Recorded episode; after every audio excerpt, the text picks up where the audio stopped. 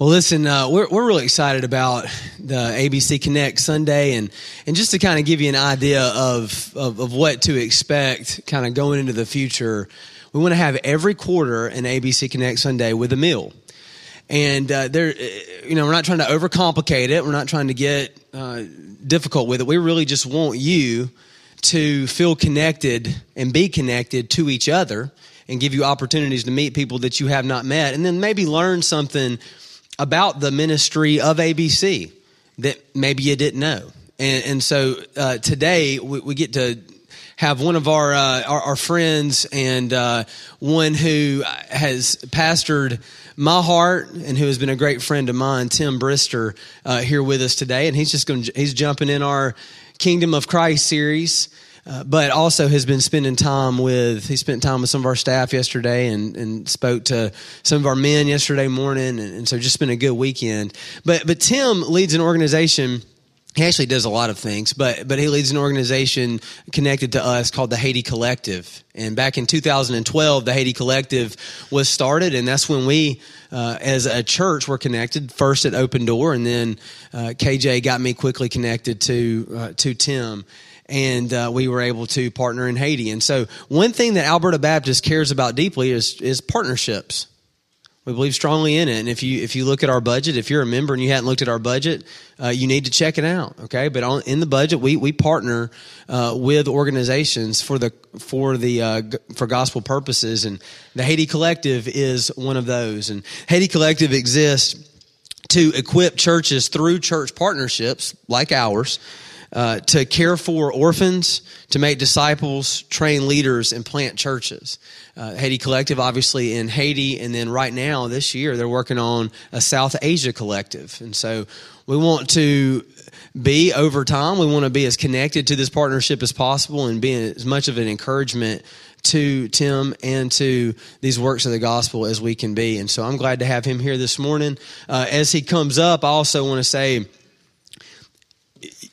there's a lot of reasons why you should care and, and be thankful for Tim, but a major reason why you should be thankful is because of his care for uh, our friendship and for the way he has been a friend to me uh, this past year. And so I appreciate it and, and think that uh, I, I, think I think my ability to shepherd you has is brighter because of the relationship that I have with this guy. And so, Tim, thank you for being a good friend and thank you for all that you do. Let me pray for you. Lead us in God's word.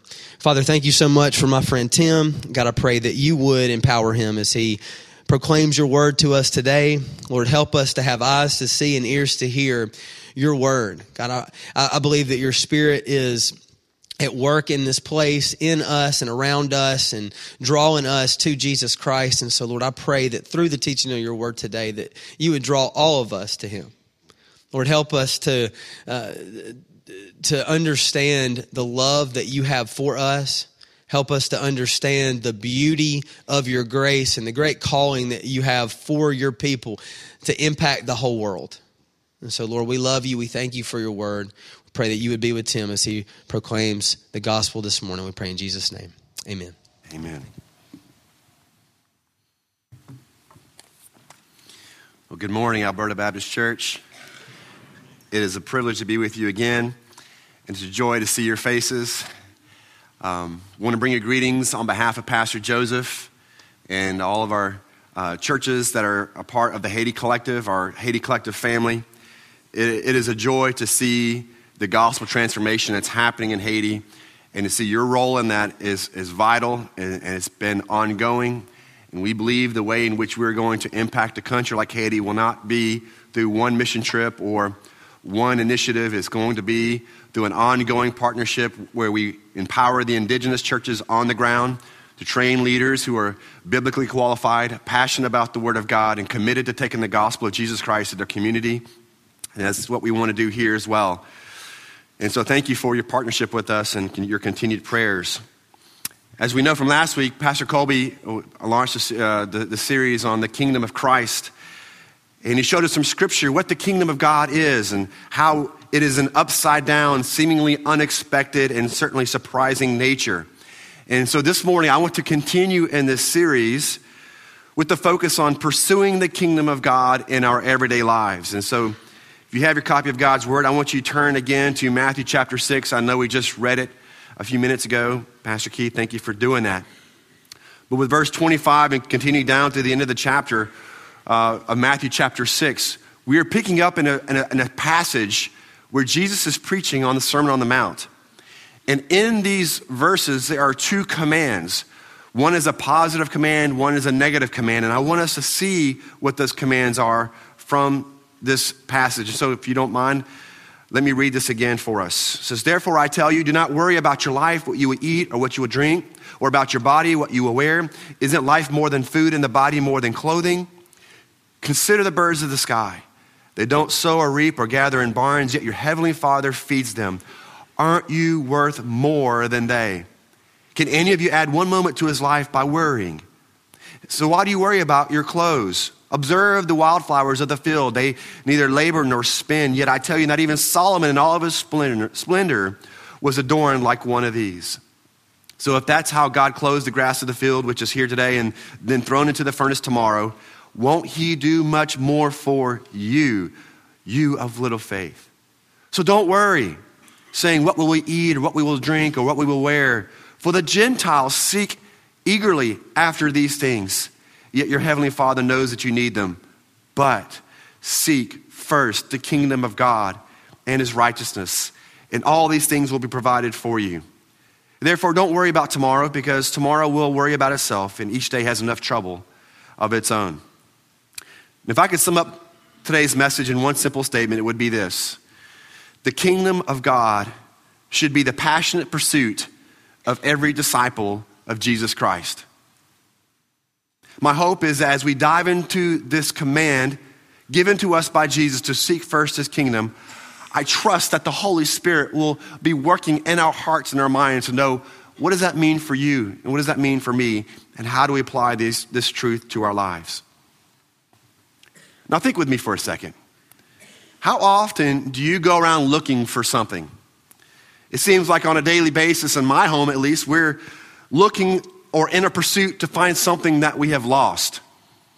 Come on, men. We know that we're looking for our wife's cell phone, our wife's car keys, our wife's Carmex, our wife's purse. Well, I mean, I can only speak for myself here, but it seems to be an ongoing thing for us uh, in our home. On Friday, even this past week, when I was getting ready to leave in the morning, I'm with my son and my wife, and we're looking for my son's top secret playbook for his backyard football games. Because you see, the weather was getting nice in Spring Hill, Tennessee, where we live, and he was going to go out and play. And we looked upstairs, downstairs, in the closets, in the back seat of the car, bathrooms, trying to find this top secret playbook. And the reason why we did it, when I'm trying to leave and come to Tuscaloosa, Alabama, is because that playbook was so important to my nine year old boy we had to find it. And we did. Thank goodness. But I think it's fair enough to say that we will devote as much time and energy in pursuit of something based on how much value we place on it. If you are looking for a penny that you lost, I doubt that you would spend much energy looking for a penny. But if you had a $100 bill, I would imagine you would spend a little bit more time trying to find the $100 bill that you may have lost.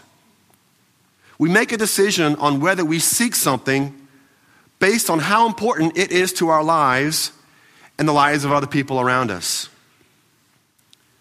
Let me tell you about this story that recently rocked our own community.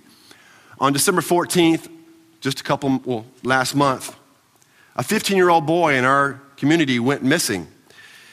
This young, young man was in a facility, not in our town, about an hour north of us, where they, they helped teenagers who were struggling with mental illness. And when his parents found out that he was missing, they immediately went into full search mode in hopes of finding their son. They had no idea that the challenges that they were about to face that, that, that, they were about to face. And so, in the immediate hours and days that followed him missing, they requested the, the, the, the, assistance of the local police with detectives and looking to find out what was going on in the facility with security surveillance. The facility personnel were supposed to check on their patients every 15 minutes in the evening and yet that night they did not check on this young man for seven hours. Although they, he, they claimed that he climbed out of the second floor with a sheet, There is no evidence to prove that this is what happened because the staff deleted all of the video surveillance of the footage that night. To make matters worse, the local detective lied to his parents, claiming that he had been in touch with the staff about the security footage. With every critical day passing and with no leads, as you can imagine, moms and dads, the, the search became more desperate. The detective was removed from the case and replaced with another one, and eventually their son was placed on the endangered list with the Tennessee Bureau of Investigation. However, by this time, over three weeks had passed, and they were not, there was not a single lead as to what, what had happened to their now 16 year old son who just had his birthday. To make matters worse, uh, oh, I'm sorry, in the meantime, the mother had been online providing leads or providing updates for people on Facebook that a page that had been growing by the thousands on a daily basis. And 10 days ago, today, 10 days ago, the mother got her first credible lead about where her son might be. And that came from a place called Roebuck, Alabama. Roebuck, Alabama. So she, along with her, her, her brothers and sisters, uncles, uncles and aunts, family members, immediately set up shop in Roebuck community, started canvassing the area, passing out flyers, talking with locals, and requesting whatever help this community could give them. An employee at the local Waffle House 10 days ago spotted their son at 5 o'clock in the morning. They called 911, and 37 days later, their son was found in Roebuck. Now, those of us in our town who were paying attention to the crisis and praying for the safe return of their son noticed two things that was going on in this search. On the one hand, there were police and detectives whose training and expertise and resources were intended to address a crisis like this. However, for the most part, what we can tell, hardly a finger was lifted to solve the problem, but actually exacerbated the problems with what appeared to be lies and a disregard for their son's plight. Now, on the other hand, we saw a relentless passion of a mother who refused to quit and to give up on her son until he was found. Her son had her son being missed had become the priority of her life. And everyone could see the de- determination in the pursuit of her son. Because you see, she valued her son's life to the degree that she sought him with everything she had.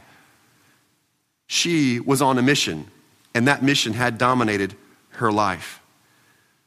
Over the past week, when I reflected upon this mother's love and commitment to find her son, I could not help but think about our Heavenly Father's relentless pursuit and determination to rescue us who are lost.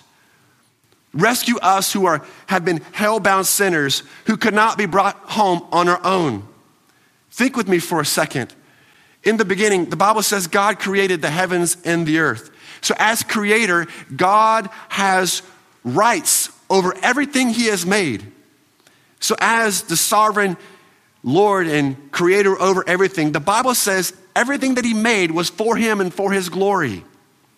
The creation was created to put the creator on display.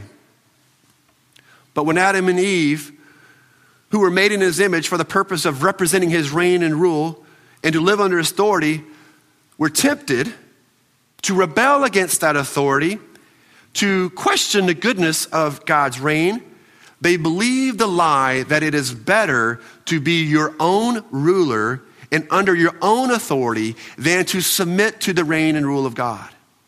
And so, because of this, sin, man has rejected God as king, and we have set ourselves up as the king of our own lives. Ever since the fall, we enter into this world as sinners by nature and we become sinners by choice. And what our nature craves the most is for us to be in charge, to rule our own lives, because we have become convinced that no one knows how to rule our lives better than ourselves. So, in our own self deception, we have become convinced that independence from God is a better way to live than living dependent upon God in humble submission to his reign and his rule. Now, while this might sound like an overgeneralized statement, you could really sum up the Old Testament with the last verse in the book of Judges, which says, Everyone did what was right in their own eyes. And the same is true today. Dear friend, because of our sinful rebellion, our entire lives are lived running from God and from anyone else attempting to control our lives. By nature, we buck up against authority and anything against our own will. We don't want to be told what to do or how to live because we know in our minds, or at least we think, what is best for ourselves. So, in this self deception, we march down a path of self destruction. The promises of sin ultimately don't bring the fulfillment that we long for.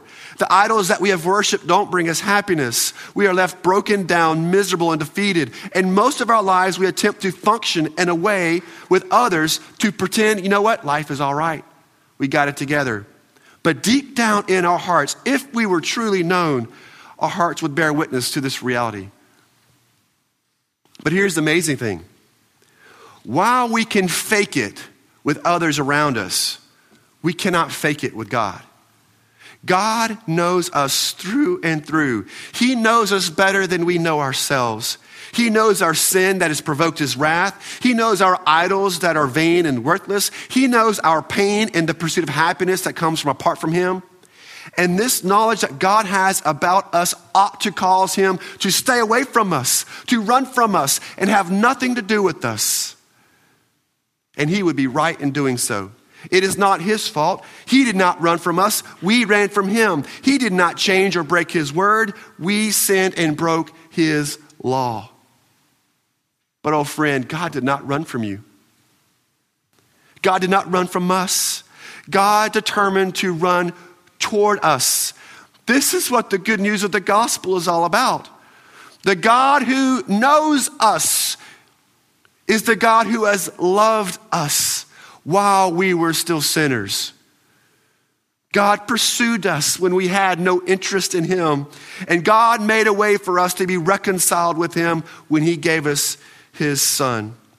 You know, I think that's one of the reasons why we think that we cannot come to God because we think, God, if you really know me, if I was really known by others and people knew my dark secrets, people knew my scars and my failures and how I've sinned against others and others have sinned against me, and if I was really, really known, then no one at Alberta Baptist, no one in my community group, no one in my Sunday school class would really want to have anything to do with me.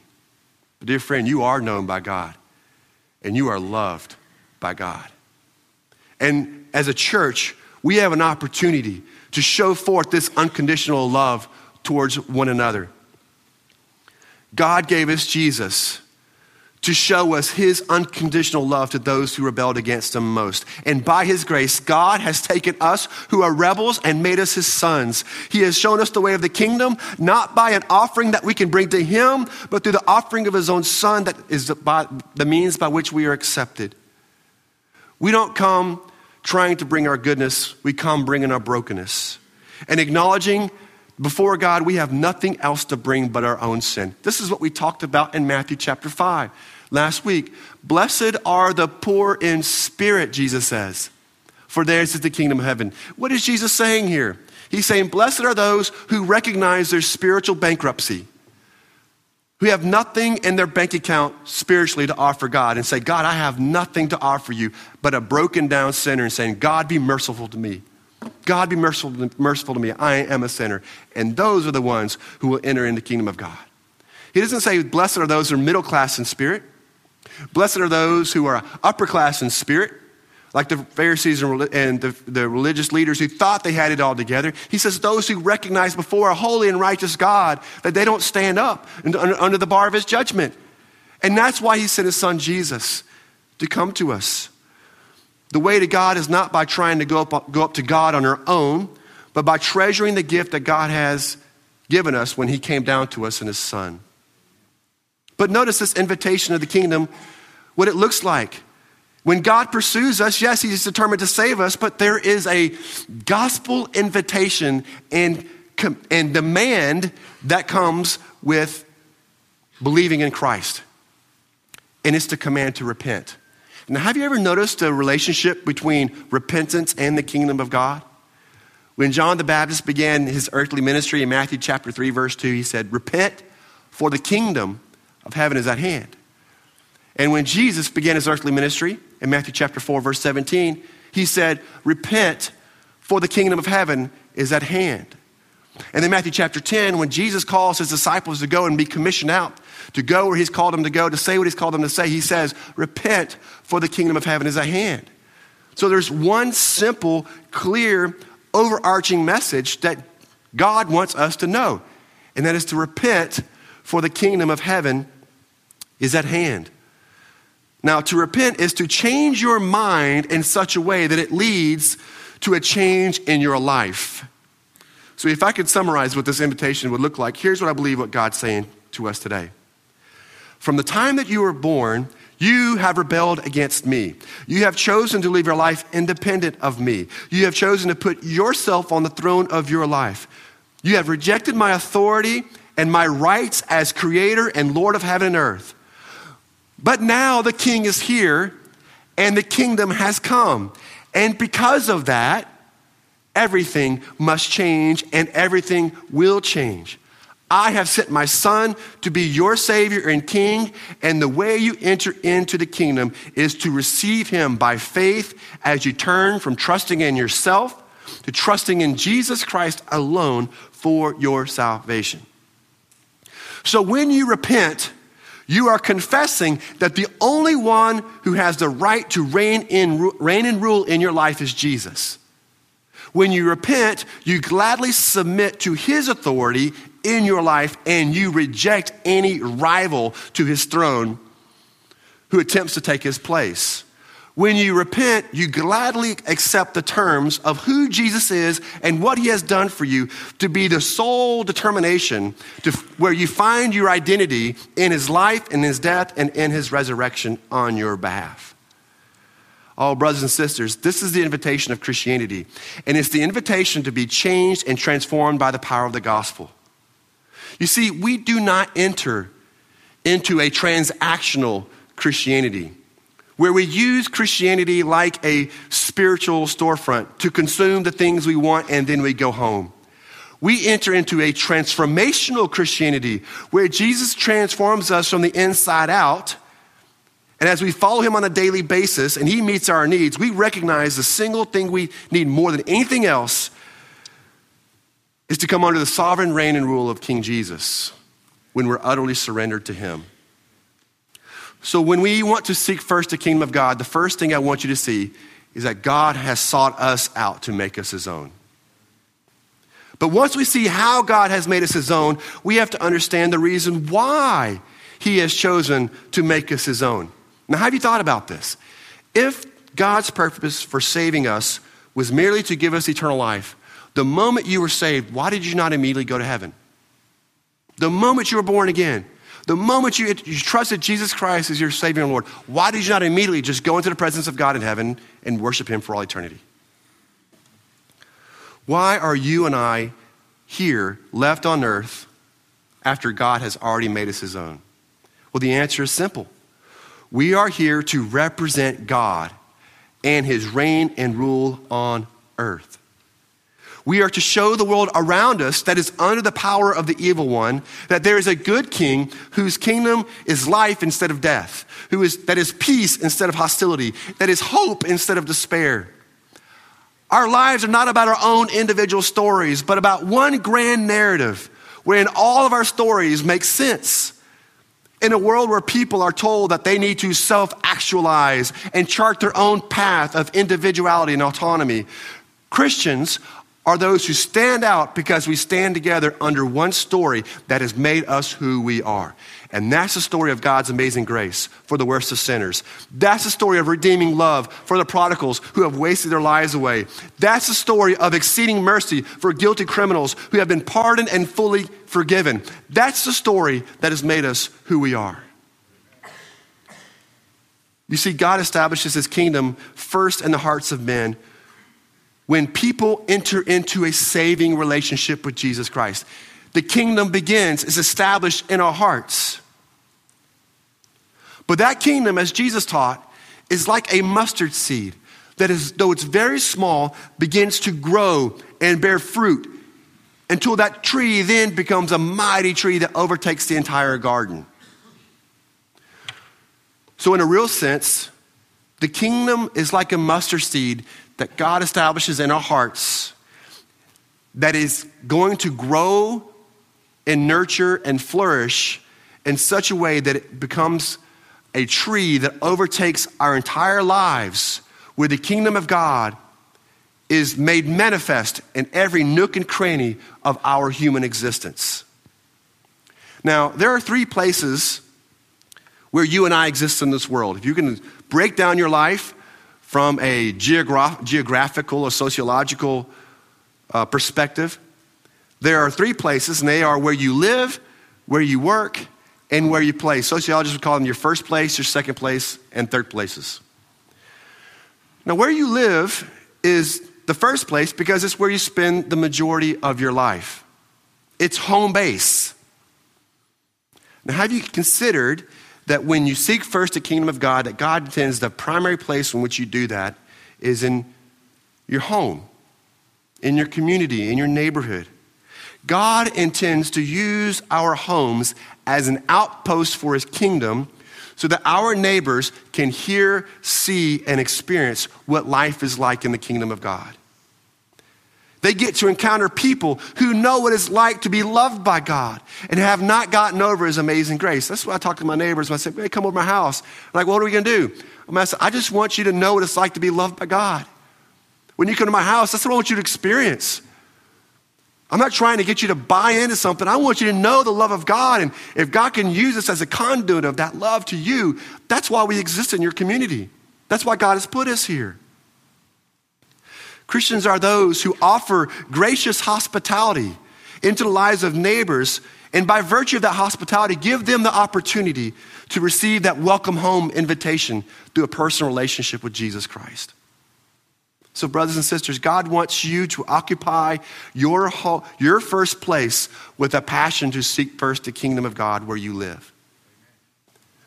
But where we work or go to school is our second place because outside of our home is the second place where we spend the majority of our lives. It's where we use our gifts and our abilities to serve others, to provide for our families, and to have the opportunity to benefit the community with common good. But work is not merely for the purpose of collecting a, pay, a paycheck. It's not only for the place of making money. God wants us to, to have our workplace or our school to be the place where we make an impact in the lives of others. God wants you to occupy your workplace with a kingdom perspective so that you don't simply mark time, but you leave a mark for the cause of Christ in how you work, how you treat others, and how you invest your life with the gifts that God has given you. But where you play is a third place. It's commonly called third places because these are the arenas of society where you interact most often with people in your community. They could be anything from coffee shops to sports teams to hobbies to restaurants that you frequent, you name it. We are commanded to walk with wisdom, Colossians 4 6 says, walk with wisdom toward outsiders, which means every day going about our lives is not meant to be haphazard, but meant to be meaningful, meant to be intentional. We should be skillful in how we step out into this world with a direction toward outsiders so that those who are outside of Christ can become insiders through our living intentionally for the sake of the kingdom of God. The way we do that is through creating rhythms of intentional living whereby we build relationships that lead to opportunities to lead others to Jesus. I, I, I, I hesitate to say this, um, but I, I, want to share with you just this past, just yesterday, uh, we had an opportunity to, to meet with the men yesterday morning, had a great time, and went to go hang out at Pastor Colby's house and shot basketball on our kids' goals and talked about various sports things. And we went to eat lunch and had some great uh, roasted, or what's those, what's those wings called? Smoked chicken, baby, from Moe's. Had some smoked chicken. And then uh, we hung out for a little bit longer. And then I decided, I said, man, I'm to go and try to get some work done, finalize my manuscript. Went over to the Heritage House. Man, there was so many people there. I couldn't find a place to sit. I felt like I was a little kid. I was telling Colby this morning. I was like a little kid put in the corner. There's like one chair in the corner in the back room where I could sit and, and work. And I sat there and got some work done. And I thought, man, I see all these people walking up and down this, this trail, this uh, Riverwalk place. So I'm going to go check this out. So I start walking up and down trails, start talking to people and catching up with my wife and kids and seeing how they're doing. And I was like, man, I, I got a 5K in. I'm going to go I don't know what I'm going to do. I'm, I'm going to go eat somewhere. I said, well, I'm in Tuscaloosa. You got to go to Dreamland. And so I'm going to go to Dreamland. So I get in my car and drive over to the Dreamland. And, and I'm like, well, I'm by myself. I'm not going to sit in the booth. I'm going I'm to go sit at the bar. And, and all right, well, I'll go sit at the bar and sat down at the bar. And I don't see, I, I don't see John here today, but I, I, hope, I hope if he's here, John, I'm really glad that you're here. But I met John. And uh, I met John at the bar, and we began talking about life. And man, we spent last night two and a half hours together getting to know one another. I mean, the ribs are really slow coming out, you know, but I was like, that's all right. I mean, the conversation was great. And I got to hear John's story. And uh, over that time, I just realized, man, both of us were kind of like at a crossroads in life. And I had an opportunity to encourage him, share the gospel with him, talked about him, encourage him to come and belong to a church community where he, he can be loved on and be cared for. And the Lord just, man, it just stirred my heart to, to, to love this man and to care about him. And it was just a, man, it was just a great time. I went, I went, went back to the Pew's house, just so grateful for the opportunity. I had no idea what I was doing in those moments yesterday. I'm, I'm really just saying, well, I, I want some ribs. But can I tell you that God had a reason for me going to Dreamland last night? God wanted me to care about this man. I had no idea I was going to meet. And the Lord just provided that opportunity. And often, sometimes I don't, I don't follow through on those things. I fail, I forget, I get selfish, and I'm only thinking about, well, where am I going to go next? I ain't got time for that.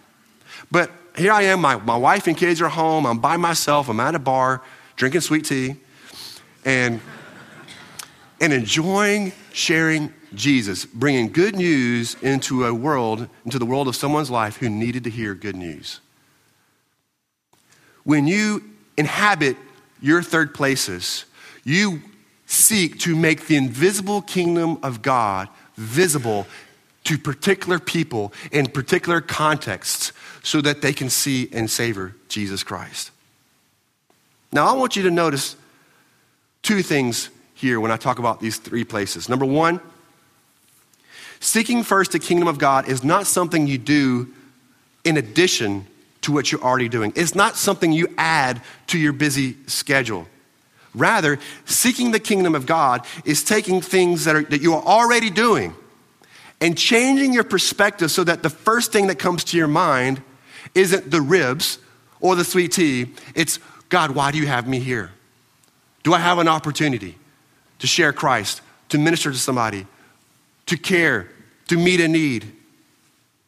You're not changing the places you go. Rather, you are choosing to occupy the places you already inhabit for the purpose of making the invisible kingdom visible in word and in deed as you seek to represent Jesus where you live, work, and play.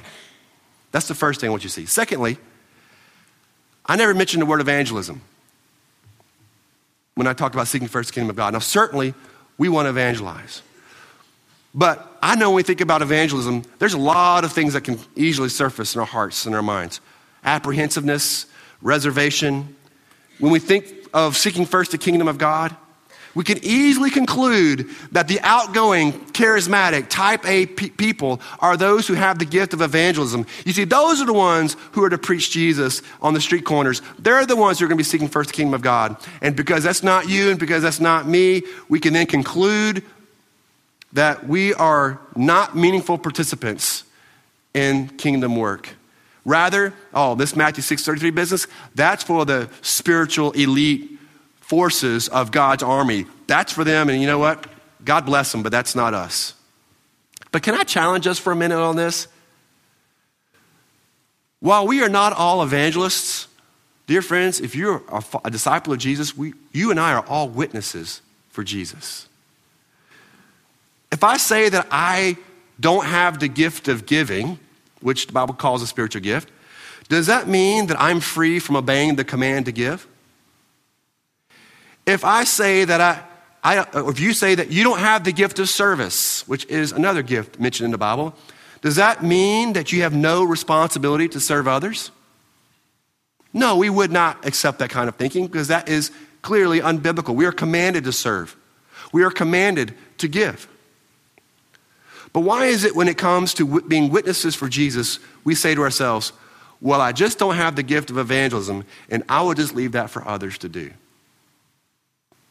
Brothers and sisters, if we allow that kind of thinking, we will simply make a license to disregard the very command that the Holy Spirit has empowered us to do. But even more basic than that, I want to encourage you with this. You have influence over people in your life.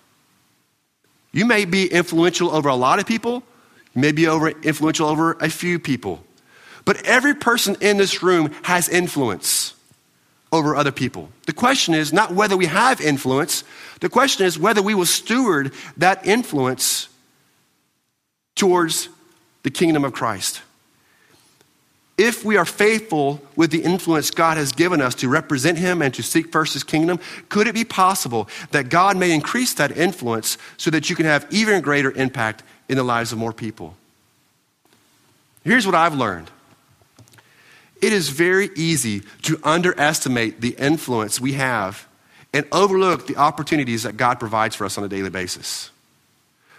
We can so easily fix our eyes on that mountaintop that's miles and miles away and miss the opportunity that lies right before our feet and the next step that we take that could possibly change someone's life. Someone once said that God is not interested in your ability or your inability, He's interested in your availability. So, can I ask you this morning, would you make your life available to his kingdom today? Would you make where you live available? Say, God, game on, occupy my home for the kingdom of God. I will make my workplace or my school a place where I want to occupy my school for the kingdom of God. I will occupy the Heritage House, the Dreamland, or the Moe's, or wherever you go for the kingdom of Christ. That is why you are here. That's why you and I exist. If King Jesus truly has rights over every area of our lives, is there anything that we would prohibit him from doing if it would serve the cause of his kingdom on earth? God has made us his own so that we would make, we would make him known. That's the second part of our message this morning. And let me conclude with this from Matthew chapter 6 in the heart of our passage. Those two commands that I mentioned earlier, the beginning of this talk, about the positive command and the negative command. If you have your Bible, look again in Matthew chapter 6. Jesus tells us that the opposite energy that's working against us seeking first the kingdom of God is worry. Worry. Now, certainly we can worry about what other people might think about us, worry about losing a friend, Worry about not doing it right. Worry about not knowing enough. Well, I don't have enough education. I don't, I don't know how to answer all the questions and objections. Worry about people might not want to, want to be our friends anymore. But Jesus says that his disciples are not to worry about what they will eat or what they will wear. In other words, these basic necessities of our lives are things that we should not focus on like the rest of the world does. Because you and I have something the rest of the world doesn't have, and that's a Heavenly Father. And the game changers, you have a Father in heaven who knows your needs before you ever ask them. And so your life ought to look differently because you've been adopted by the King. Your life ought to look differently. Your pursuits ought to look differently. The things that you value ought to be differently because you have a Heavenly Father who values you and who has pursued you and made you His own. What do you do when you are worried? Have you ever considered the psychology of worry? When you worry, don't you think about it all the time? When you worry about other, what other people think about you, don't you think about what other people think about you when you worry? When you are worried, the object of your worry consumes your thought life and controls your emotions and your affections to such a degree that you become utterly preoccupied by it. When you worry, you place a higher value or priority over something than it really truly deserves. And so what God's saying is don't, don't get preoccupied by worrying about the things of this world. That so naturally we, we, we tend to do, but instead, get preoccupied with my kingdom. That's what he means to seek it first. Seek is means to pursue it, and do it first is to pursue it with a priority, with a passion in our lives. And so, if I could summarize what I think Jesus is saying to us in Matthew 6, it would be this Don't get preoccupied by the everyday stuff of life and miss out on the kingdom of God. Don't put a premium on the things of this world. Your identity is not determined by stuff or clothes or success or money. Your identity is determined by your relationship with me and the fact that because of me, you have a heavenly Father who knows all these things you need and will gladly provide them for you. So then, why don't you preoccupy yourself with the kingdom? Why don't you prioritize the things that are eternal over the things that are temporary? Why not be passionate about my kingdom so that it infiltrates every area of your ordinary life? You see, when we worry, we are making much of the world and at the same time are paralyzing ourselves from making much of Jesus. When we choose to worry, we are making much of the world on the one hand, at the same time paralyzing ourselves for being able to make much of Jesus. And by our actions, Jesus is saying your life doesn't look any different from those who do not know God. The Gentiles eagerly seek after these things. The Gentiles willingly make these the pursuit of their lives. But that, ought, that shouldn't be the way for you if you're my disciple. You shouldn't live like that. Instead, it's my kingdom that you should pursue first and make the center of your life. Now, here's the deal the cure for worry and anxiety is not coping mechanisms or methods around self preservation. That's what the world will tell you to do. The way you stop worrying, you find coping mechanisms and you learn self preservation. But the gospel says no, the cure is not self preservation, the cure is the cross. Romans 8 32. He who did not spare his own son for you, but delivered him up on the cross, will he not also with him graciously and freely give you all things? So, do you see the logic that Paul is saying in Romans chapter 8? The great promise I believe, of all scripture. God did not withhold his own son from you. you. What did you need more than anything else in this world? You needed God.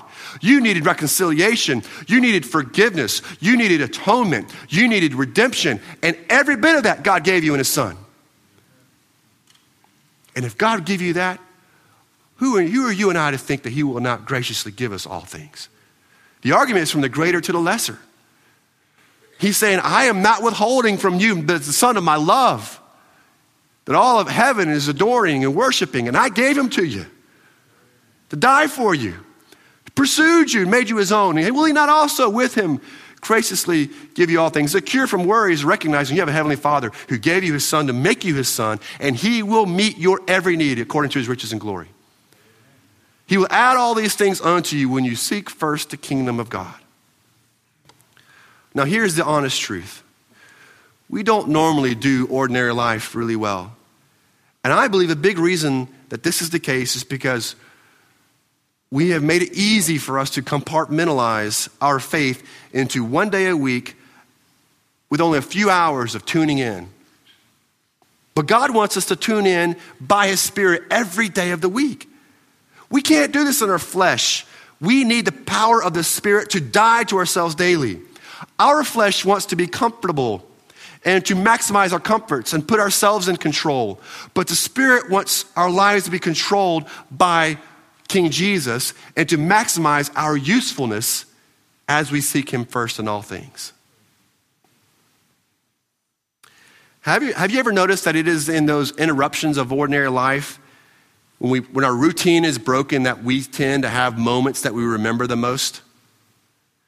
You ever realize that there's, when you're living life in the margins, in the white space, when we're out of the robotic mechanisms of how we function on a daily basis, that we seem to come alive?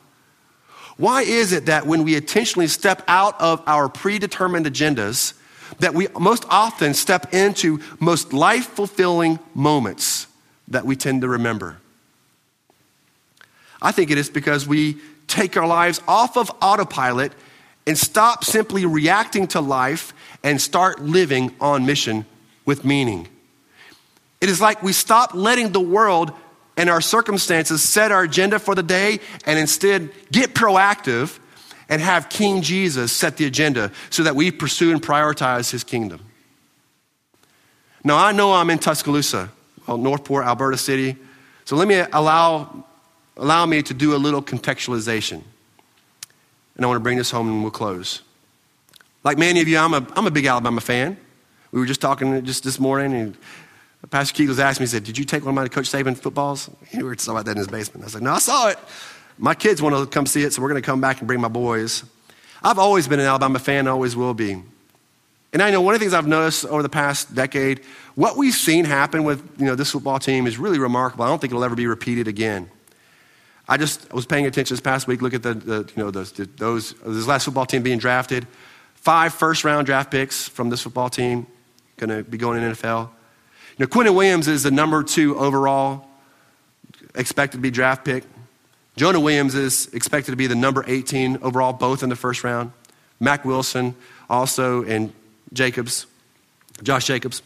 But what's interesting to me when I think about Quinnen Williams and Jonah Williams is that these are two players who are on the same team, but they are on opposite sides of the ball.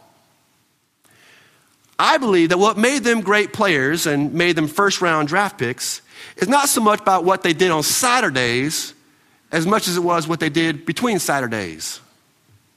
Now, follow with me here. They went head to head, offensive lineman, defensive tackle, went head to head, day in and day out in practice. They pushed each other. They challenged each other. They sharpened each other as iron sharpens iron to become the absolute best athlete they could be in their position.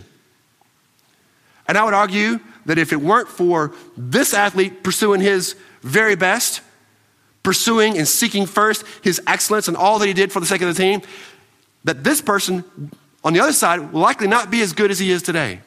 But because one person pursuing with a passion, and seeking first excellence in what he did for the sake of the team, it provoked him and challenged the other person to pursue with a passion and seeking first excellence in what he did. And now both of them are succeeding in the mission of their next career path. But, brothers and sisters, we're not seeking a first round draft pick. We're not even seeking national championships. We're seeking something so much more than that. We're seeking first the kingdom of God, a kingdom that will never come to an end. And it's not just what we do on Sundays that matters, it's what we do between Sundays that matters as well. When you value the kingdom of God so much, that, so much so that you seek it all the time, and you get preoccupied and you're not worried about what you eat or what you drink, you're not worried about what other people think about you, and your brother and sister sees that in your life, they find you in that first place, that second place, and third place, will you not also be inspired to do the same? We have an opportunity to, to go do this together, to be preoccupied with King Jesus and his reign and rule on this earth. It's a worthy goal, brothers and sisters. It's worth giving our lives to that. And I'm not here to tell you exactly how to seek first the kingdom of God in your life. Where you, look, where you live and where you work and where you play is completely different from the person sitting in front of you and from the person sitting behind you. So there's no cookie cutter application here. But I'm trusting that the Holy Spirit will take what God has shared, what I've shared through God's word this morning, and that He will bring it to your heart and to your life and show you how to apply it in your life. How is the Spirit leading you to pursue and prioritize the kingdom of God? Will you make it your preoccupation to seek the invisible kingdom of God in Tuscaloosa so that it can become visible as it is in heaven? As we go to the Lord in prayer, it's my desire to encourage you today. Leverage your ordinary life in an extraordinary way. Steward the influence entrusted to you. And this little ditty that I thought about on my way down I 65 is stuck in my mind last two days. This little light of mine, I'm going to let it shine. This little light of mine, I'm going to let it shine. This little light of mine, I'm going to let it shine. Let it shine, let it shine, let it shine. All around the neighborhood, I'm going to let it shine. All around the neighborhood, I'm going to let it shine. All around your neighborhood, I'm going to let it shine. Let it shine, brothers. Let it shine, sisters, church family. Let it shine. Heavenly Father, we come to you now, thanking you for including us into the kingdom of your beloved Son, transferring us from the kingdom of darkness. Thank you that you made us a royal priesthood, a holy nation, a people for your own possession, that we may declare the praises of him and called us out of darkness and into your marvelous light. Oh God, let us seek first your kingdom. Let, it seek it, let, let us seek it first. You are worth it, Lord. And by our pursuit of you, let us show a watching world that what we have in you is so valuable that we were willing to cast aside all the things that we tend to worry about and say that having Jesus as our King, our ruler, and ruling and reigning in our lives is infinitely more glorious than anything we could have, ever have in this world. We love you, Lord. We thank you for making us your own. In Jesus' name, amen.